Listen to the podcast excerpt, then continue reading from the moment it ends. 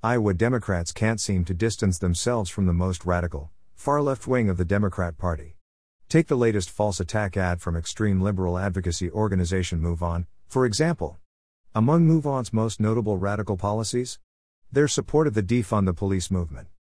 Now that MoveOn has moved into the Iowa Senate race, will Abby Finkenauer denounce the group's efforts to defund the police and pass a radical, anti Iowa agenda?